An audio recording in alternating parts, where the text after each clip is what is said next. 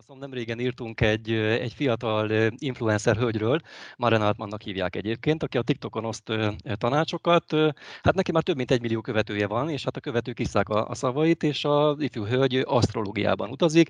A bolygók állása alapján mondja meg, hogy, hogy mi az, ami jön a, a tőzsdéken, és hát egész komoly vélemény nyilván itt most már bitcoinban, Teslában, dollárban, aranyban, tehát nagyon sok mindenhez is ért.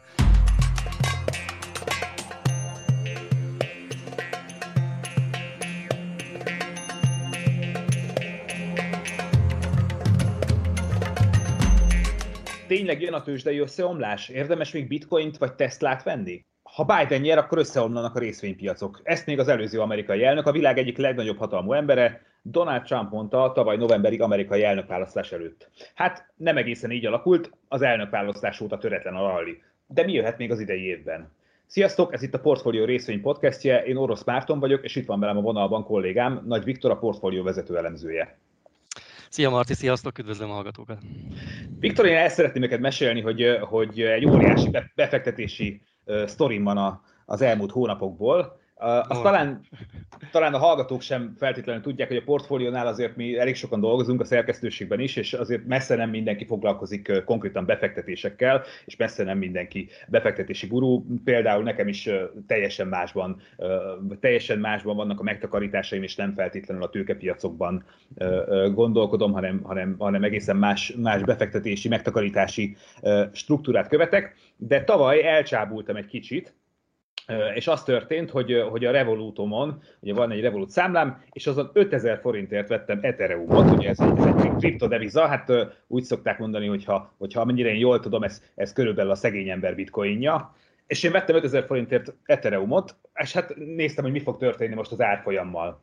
És az történt hetekig, hónapokig, itt sokáig eléggé lefelé ment, és az 5000 forintom már volt, amikor 4000 sem ért, és aztán az elnökválasztás után, hát itt megtörtént a feltámadás, és, és az elmúlt hetekben volt már olyan, hogy az 5000 forintos Ethereum az 15 ezer forintot is ért, és aztán végül olyan 13.700 forint körül szálltam ki belőle, és hát óriási boldog voltam, hogy nekem ilyen szuper befektetési befektetési sztori van, de kis túlzás az, az életemben az első hasonló, hasonló befektetés, és én bevallom őszintén, azért én nem is nagyon fogok sokkal nagyobb pénzekkel itt kriptodevizákkal játszani, de hát szerintem ez egy, ez egy az én, én értem, ez egy nagyon pozitív sztori, úgyhogy, úgyhogy megvan az első, első ilyen sikerem.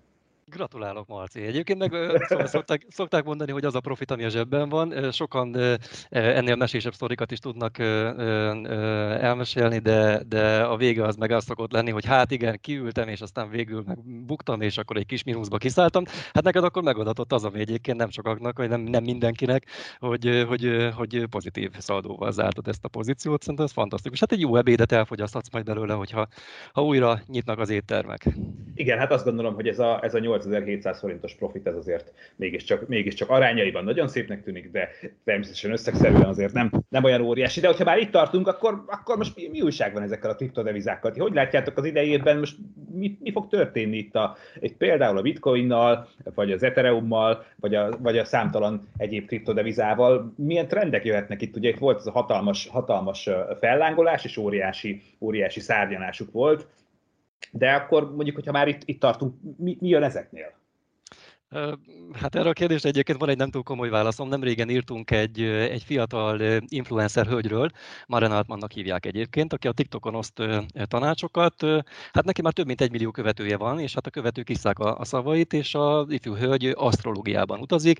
A bolygók állása alapján mondja meg, hogy, hogy mi az, ami jön a, a tőzsdéken, és hát egész komoly vélemény nyilván itt most már bitcoinban, Teslában, dollárban, aranyban, tehát nagyon sok mindenhez is ért.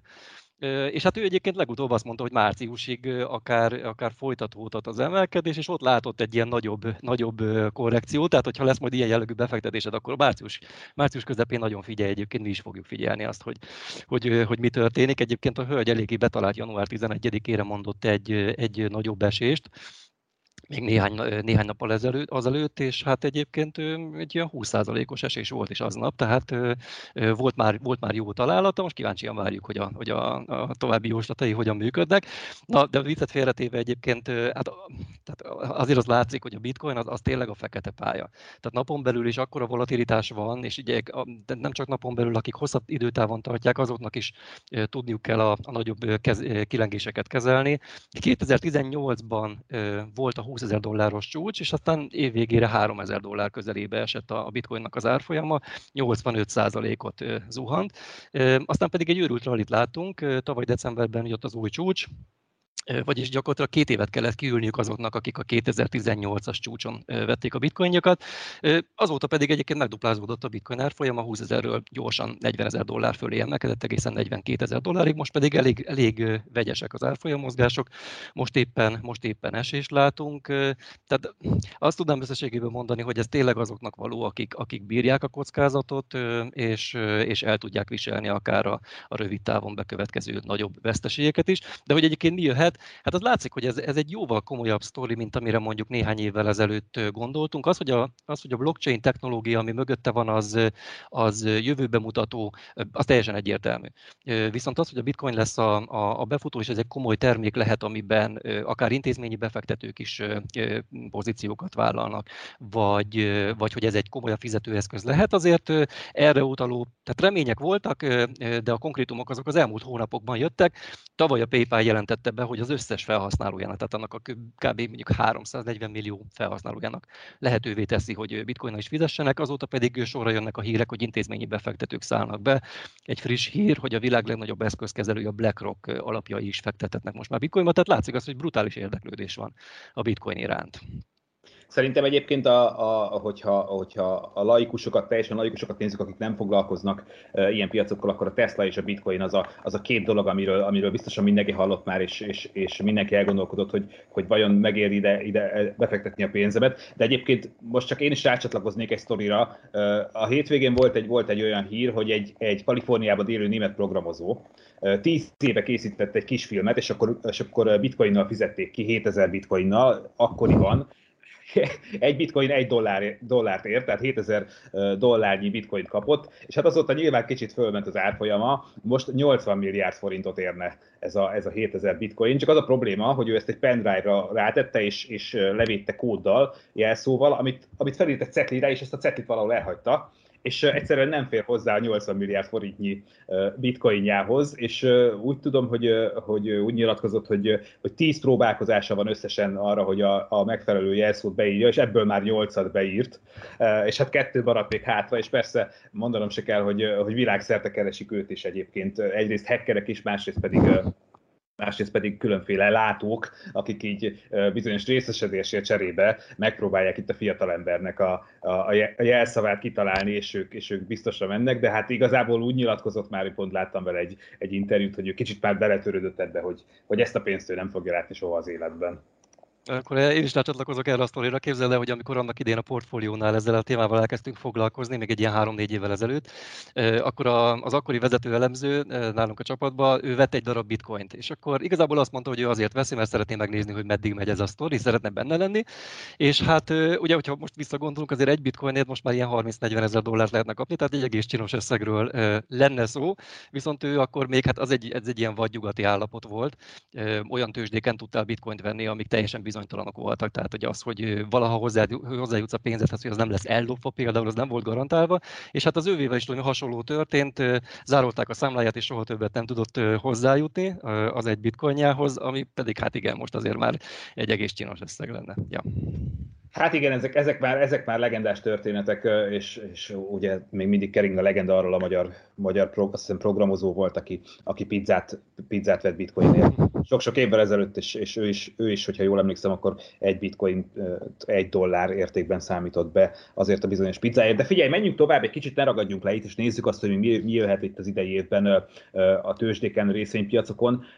Hogyha én jól értelmeztem, ami történt mondjuk, mondjuk az Egyesült Államokban, akkor ott, ott ott a korábban arról volt szó, hogyha, hogyha marad, marad az elnök Donald Trump, akkor, akkor sokkal, hát hogy is mondjam, kiszámíthatóbbak lesznek az adózási körülmények, és kevésbé számított a piac adóemelésekre, és ezt így kicsit így talán, mint hogyha be is áraszták volna annak idején, és aztán jött az elnökválasztás, és, és ugye Joe Biden, aki, aki a napokban lépett vagyis a napokban kapta meg a, a, a hivatali pozícióját, és hát itt, itt azért, hogyha én jól tudom, akkor, akkor ő komoly adóemeléseket lengetett be. Ezt a piac mennyire áraszta már be, és mondjuk az idei évet, hogyha tekintjük, egy kicsit így előre tekintünk, akkor, akkor mi, mi jöhet itt mondjuk, mondjuk a világpiacokon itt az amerikai politikai változások tükrében?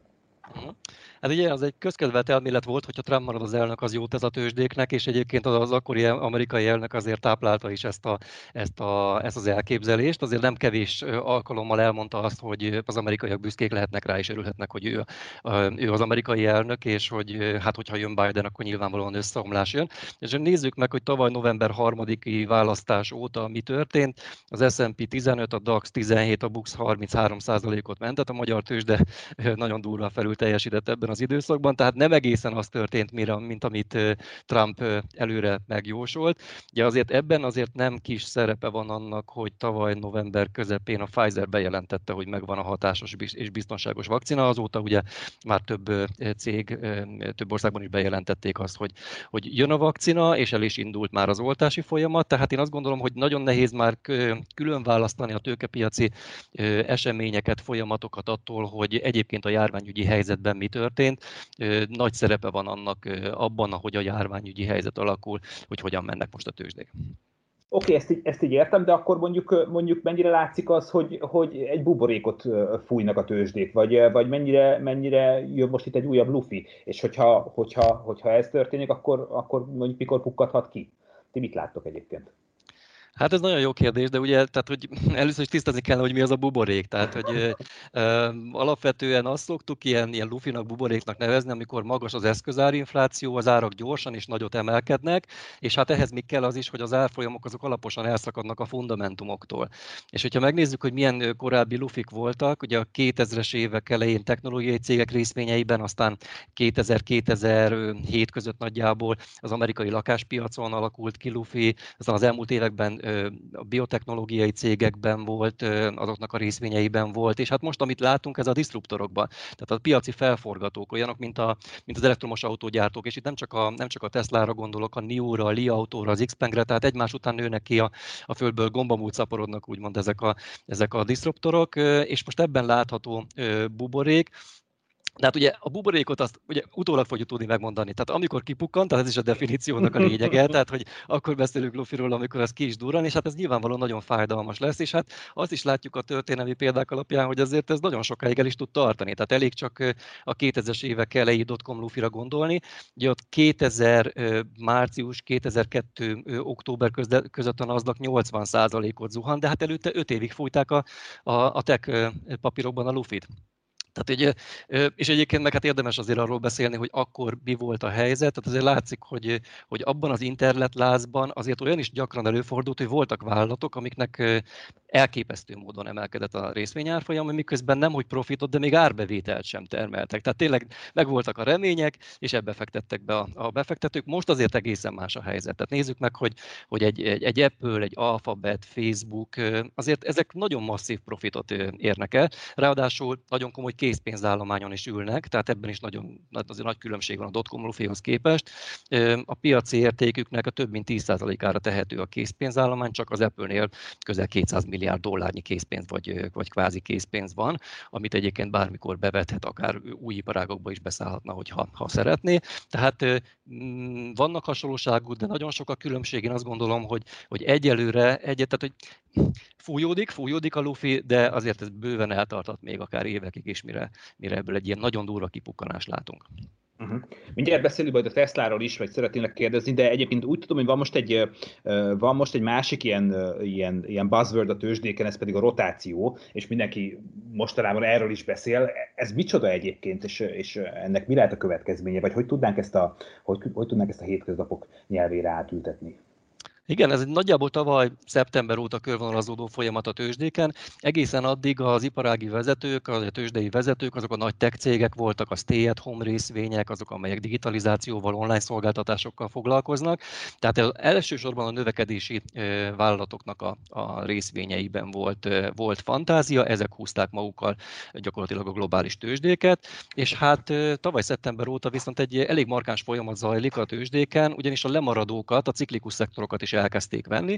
Tehát elindult egy olyan folyamat, amiben bankszektor, energiacégek, autógyártók papírjait is megtalálták a befektetők.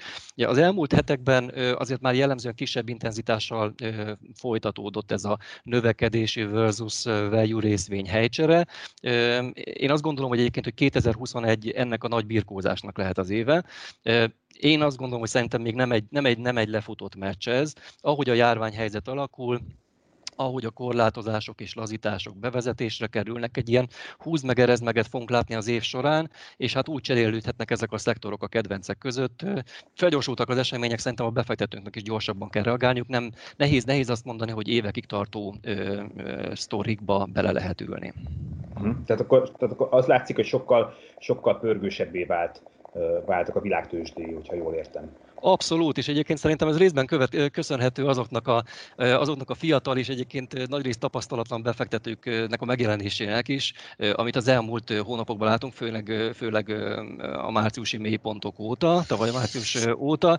Tehát előzönlötték a tőzsdéket olyan egyébként több millió új befektetőről beszélünk, olyan új befektetők, akik, akik ugye tavaly március óta igazán nagy korrekciót még nem láttak, és egyébként meg óriási hype tudnak okozni gyakorlatilag bármilyen papírban.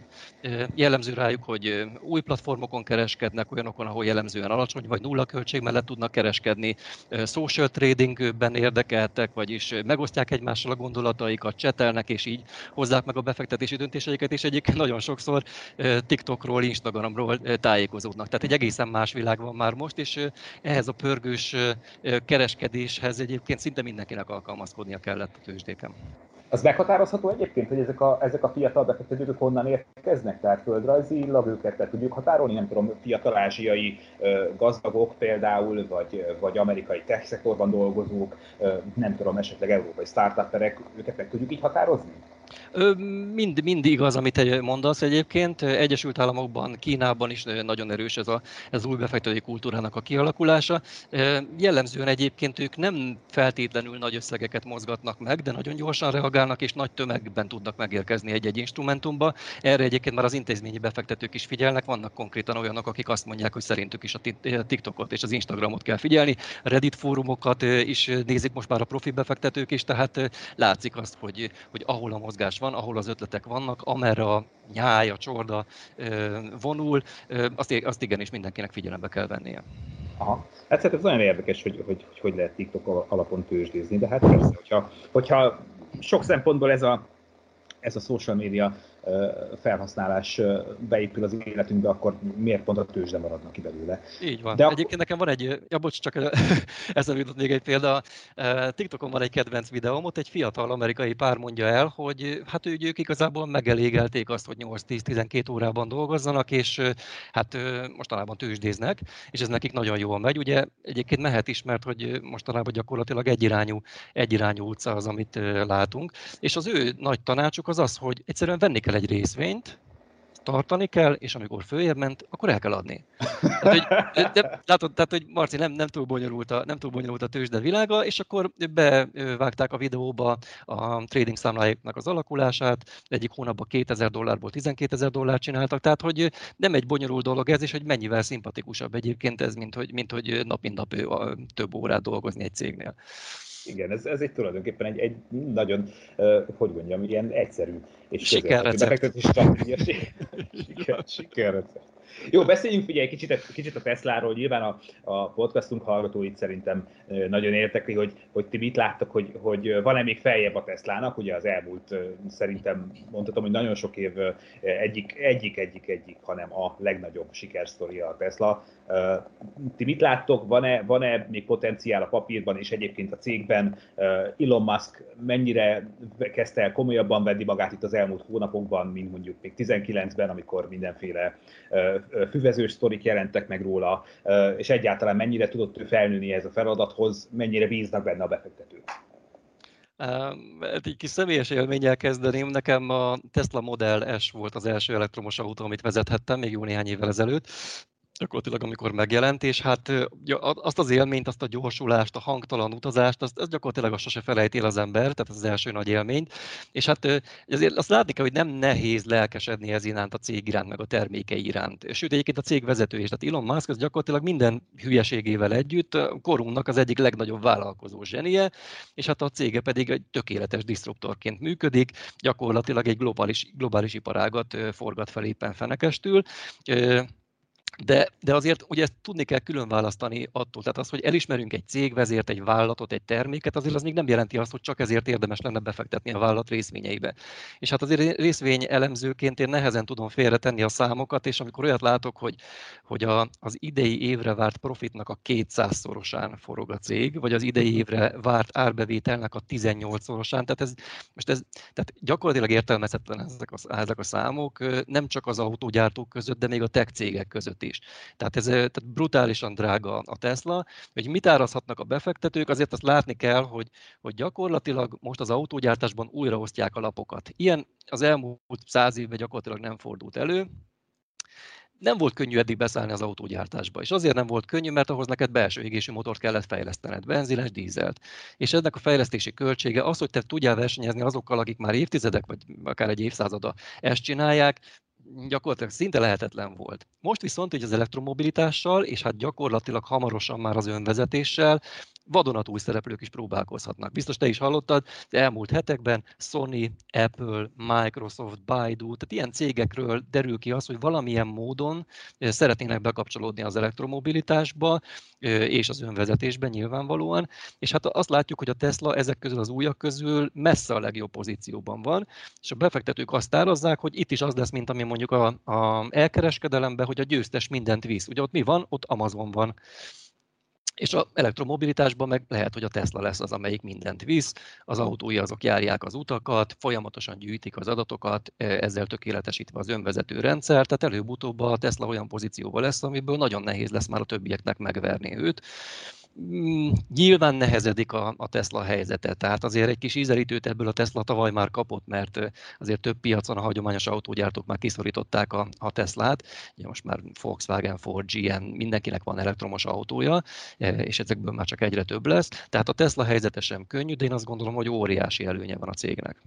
Igen, itt hívnám fel a figyelmet arra, hogy pont a napokban rögzítettünk egy, egy portfólió makro podcastot Szandányi, Szandányi Levente kollégánkkal, akivel alaposan kiveséztük az elektromobilitás kérdéseit, és beszéltünk természetesen a Tesláról is, és a, és a konkurensekről. A, a, nagyjából egy mondattal összefoglalva Levi úgy gondolja, hogy a Teslának az a legfontosabb előnye, hogy még más újonnan feltűnt autógyártók globális beszállítói láncokból vásárolják össze az alkatrészeket, addig a Tesla nagyon sok mindent magának tud fejleszteni, és, és ezáltal tud egy jelentős piaci előnyre szert tenni, és hát hogyha, hogyha, ez, hogyha ez tudja is tartani, akkor az, akkor az persze tovább növelheti egyébként az ő, az ő piaci erősségét.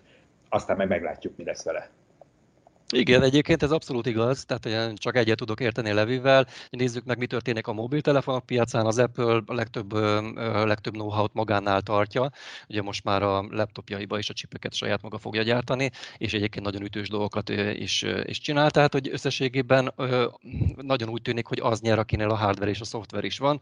Nem véletlen, hogy a, hogy a mobil piacon az iparági profitnak a, az oroszlán részét a, a, az Apple teszi zsebre, és hát az a várakozás, hogy akkor valami hasonló dolog történhet az autóiparban is. Viktor, egy picit beszéljünk már a magyar tőzsdéről, légy szíves. Szerintem nyilván a, nyilván a hallgatóinkat érdekli, hogy ha mondjuk globálisan ekkora pörgés van a részvénypiacokon, akkor a, akkor a magyar tőzsde az mennyire tud hasonlóképpen működni, vagy hasonló, hasonló intenzitással pörögni. Ugye itt a tavalyi évben azért láttunk érdekességeket, a tőzsdére kimondottan, kimondottan szándék az, hogy, hogy új szereplőket hozzon a, hozzon a, a magyar részvénypiacra, és ez, ez, ez tavaly is, erre tavaly is láttunk példákat, főleg a tech szektorból, de, de te mit látsz a magyar tőzsdén, mi jöhet idén, és, és jöhettek-e például új szereplők, új papírok?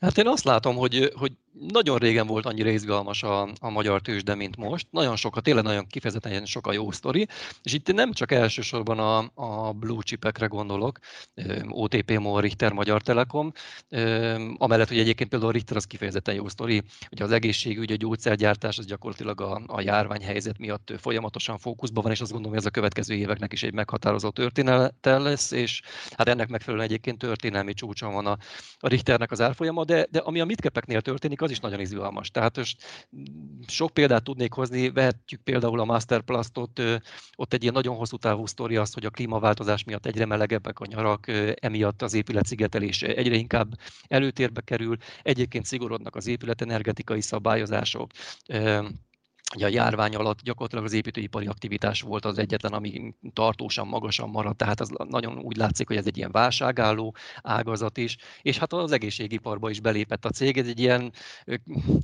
az időzítés ennél talán nem is lehetett volna sokkal jobb. Egy német céget vettek meg, amelyik, amelyik olyan anyagokat gyárt, ami bele, belepasszol a, a, a Masterplus-nak a profiljába, de az egészségügybe szállítanak be, és ezzel egy új nagy terület nyílt meg előttük, ráadásul külföldi piac, nyugat-európai piac. Tehát mondjuk egy ilyen egy Masterplus óriási sztori, nyilván ez egyébként tükröződik már a részvényárfolyamon is. Alteo, Waberers, Rába, nagyon sok példát lehetne mondani, és egyébként ezekben, tehát hogy, hogy az árfolyam nagyon sokat emelkedett, már mindegyik papírnál. Ennek ellenére szerintem mind a négy sztoriban, amit most említettem, van még potenciál, és nem a semmire emelkedtek ezek az árfolyamok, mindegyikben elképesztő sztori van.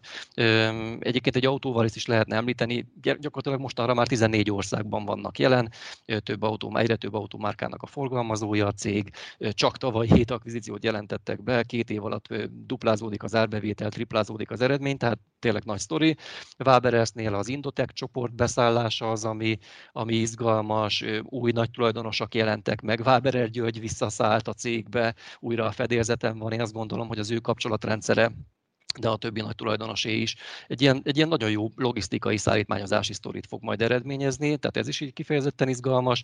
Rábánál egy komplet menedzsment cserét hajtottak végre, és a befektetők reményei szerint hát gyakorlatilag állami meg részben állami megrendelésekkel, akár komolyabb honvédségi profil kiépítésével szányalhat majd a cég. Tehát jók a, jók a tényleg kifejezetten jók a sztorik. Egyébként csak így, csak így érdekességképpen a, a tőzsdei ralliknak az utolsó utolsó szakaszában szokott jönni az, hogy a kisebb papírokat, amik nem voltak annyira reflektorfénybe, azok, azokat is elkezdik venni a befektetők, és nagyon az van most egyébként, tehát például a magyar tőzsdén, bár azért ez nyilván érdemes hozzátenni, hogy itt azért sztorikra mennek a papírok, de ha utólag visszanézünk, lehet, hogy majd visszamutatunk, és azt mondjuk, hogy hát ez azért egy ilyen kicsit ilyen végjátékszerű volt, mondjuk egy korrekció előtt, amikor már a ízé a magyar kis papírok is, is elindultak. Egyébként az mennyire látszik, hogy a magyar tőzsdére is, ö, magyar tőzsdén is megjelentek azok a fiatal befektetők, akik globálisan ezt valahogy tudjuk mi mérni. Gondolom, hogy ők mondjuk nem feltétlenül TikTokból szerzik a, az információkat, hanem mondjuk a portfólióról, de, de lehet azzal találkozni, hogy fiatalok vesznek részvényeket, és elkezdtek érdeklődni a tőkepiac iránt? Um, Azért azt látni kell, hogy, hogy a nemzetközi folyamatokban azt látjuk, hogy, hogy a legizgalmasabb dolgokra vetik rá magukat a, a befektetők. Minden, ami jövőorientált, elektromos autó, kriptodevizák, az egészségügyön belül is csak az, ami előremutató. Tehát, hogy ezekből, ezekből a sztorikból a magyar tőzsdén szerintem relatíve kevés van. Uh-huh. Annak ellenére, hogy egyébként az elmúlt hetekben, hónapokban 20-40 százalékot egész gyorsan lehetett keresni magyar részvényekkel is. Én nem gondolom azt, hogy ezek lennének azok a nagyon-nagyon szexi dolgok, amire a fiatal befektetők rávetnék magukat, de egyébként ismerkedésnek a magyar tőzsde bőven jó, és hát tehát ha csak, a, csak az árfolyam emelkedéseket nézzük, akkor azt mondhatnám, hogy de nem is nagyon kell külföldre menni, mert tényleg nekünk is megvannak a jó sztoriaink. Első ránézésre azért mondjuk egy, egy mondjuk egy épületszigeteléssel foglalkozó cég, vagy egy teherautókhoz futóműveket gyártó vállalat azért nem annyira szexi, mint egy Tesla, azért ezt lássuk be. Uh-huh, világos. Azt gondolom, hogy, hogy nyilván nagyon jó lenne valamilyen pozitívummal lezárni ezt a beszélgetést, de szerintem már olyan sok, sok pozitív és felívelő trendről beszélgettünk, hogy egy picit nézzük már meg azt, hogy ha most így azt úgy látjuk, hogy minden szép és jó a tőzsdéken és óriási szárgyanás van, de akkor mi az, ami 2021-ben mondjuk, hogy hát elronthatja a bulit? Milyen negatívumok jöhetnek itt, vagy hát úgy is kérdezhetném, hogy mire érdemes figyelniük a befektetőknek? Én azt gondolom, hogy nagyon sok, nagyon sok részvénypiaci esés, korrekció az úgy indul el, hogy gyakorlatilag saját súlya alatt eszi, esik össze a tőzsde. Tehát a túlságosan gyorsan, túl nagy emelkedés után azért várható korrekciók. Én nem gondolom azt, hogy most rövid távon trendfordulóra kellene for, számítani, és, és azt látnánk, hogy innentől most már tartósan lefelé tartanak az árfolyamok, viszont egy korrekció azért már érik, és hát erre azért erre utaló jelek azért már vannak. Tehát, ha megnézzük most a a NASDAQ részvények 86%-a már a 200 napos mozgóátlag felett kereskedik. Ilyenre utoljára egyébként 2004-ben volt példa, jellemzően egyébként az ilyen extrém értékek után korrekciók szoktak jönni. Ráadásul azért eléggé feszítettek a részvénypiaci árazások, azt nem mondanám, hogy, hogy nagyon extrém, de, de azért az, azért az intőjel, hogy a nagy elemzőházak, a City, a Goldman, legutóbb egyébként a Bank of America figyelmeztetett arra, hogy már-már ilyen euforikus jelek látszanak a piacon, úgyhogy érik egy korrekció, csak egy adalék ehhez a Bank of America 20 indikátort figyel, ebből 18-ban már a historikus átlagos, átlagos képest túlárazottság látszik, 15 alapján pedig extrém túlárazottság a részvénypiacokon, tehát én azt gondolom, hogy, én azt gondolom, hogy igen, jöhet korrekció, de nagyon sokan várják már a korrekciót, úgyhogy ennek a mértéke kérdéses, mert szerintem nagyon sokan vételre fogják felhasználni a következő esést. Hogy mi hozhatja ezt az esést, én azt gondolom, hogy két dologra érdemes figyelni. Az egyik, hogy a, a gazdasági élénkítő lépéseknek a hatása az mikor is milyen mértékben élénkíti majd az inflációt. Ugye Hát én nem tudom, Marci, hogy te milyen, milyen inflációt érzékelsz a, a világban. A KSH által, a KSH által kimutatott infláció az kifejezetten alacsony, és a világban is ez látszik, de azért néhány termékben, szolgáltatásban már, már brutális áremelkedéseket látunk. Hát és én hát... a hétköznapokban érzékelem egyébként azt, hogy mondjuk mikor, mikor rendelek valamelyik webshopból mondjuk élelmiszert, akkor ott, ott azért néha szoktam pislogni be valami szintén. Abszolút. És ugye, ugye hogyha, hogyha ez majd egy szélesebb körű inflációban is meglátszik, akkor erre valamilyen szinten reagálnia kell a, a világ jegybankjainak is, hogyha ez akár kamatemelés lesz, vagy likviditás szűkítő lépéseket tesznek, például az eszközvásárlási programok volumenét csökkentik, akkor, akkor arra nyilvánvalóan reagálni fognak a tőzsdék. Tehát ez az egyik, amire szerintem érdemes figyelni, infláció és az azt követő jegybanki lépések. A másik pedig hát azért a járványügyi helyzetek az alakulása. Tehát, hogy, hogy itt most azért van egy olyan várakozás, hogy nagyjából nyárra ezt már magunk mögött tudjuk, ősszel már jóval jobb lesz a helyzet, és onnantól kezdve kb. minden megy a, a, a megszokott medrében a dolgoknak, viszont, viszont azért elképzelhető egy olyan forgatókönyv, amiben tartósan velünk marad a koronavírus és annak mutációi. Tehát egy ilyen húz meg, erez meg stratégiára kényszerülhetnek a kormányok, újabb lezárások jöhetnek. Az is egy nagy kérdés, hogy milyen gyorsan sikerül magas oltott, átoltottságot elérni, nyáimmunitást sikerül elérni, mennyi ideig és milyen ö, ö, mutálódásokkal szemben nyújtanak védettséget a vakcinák. Tehát szerintem nagyon sok nyitott kérdés van még a járványügyi helyzettel kapcsolatban is, és hát a, az látszik, hogy a, hogy a tőzsdéken most nem azt árazzák, hogy itt valami elromolhat, hanem azt árazzák, hogy, hogy itt minden rendben van, plusz stimulus is van a rendszerben, tehát brutális likviditás, és egyébként rendbe jönnek a dolgok, nagyjából ezt árazzák a tőzsdék. Ha, ha, ha, ha ebben bármelyik tényező elromlik, tehát ez a nincs minden rendben, járványügyi helyzet is romlik, akkor azért jöhet korrekció nyilván. Uh-huh. Hát akkor meglátjuk, mi lesz még itt az idei évben. Szerintem, szerintem azért biztos találkozunk érdekességekkel, akár egy-egy papírnál vagy instrumentumnál is, úgyhogy, úgyhogy akkor pedig ismét jelentkezünk, meg hát természetesen, ahogy olvasóink azt megszokatták, első kézből kaphatják meg a legfrissebb infókat a portfólión, a részvényrovatban is. Én Nagy Viktor kollégámnak köszönöm szépen a beszélgetést, és nektek pedig köszönöm szépen azt, hogy hallgattok minket, és hát arra szeretnék buzdítani mindenkit, hogy kövessetek be minket mindenféle hullámhosszon, ott vagyunk Spotify-on, Apple Music-on és Soundcloud-on is, és hamarosan újabb podcast tartalommal jelentkezünk. Köszönjük szépen a figyelmet, sziasztok!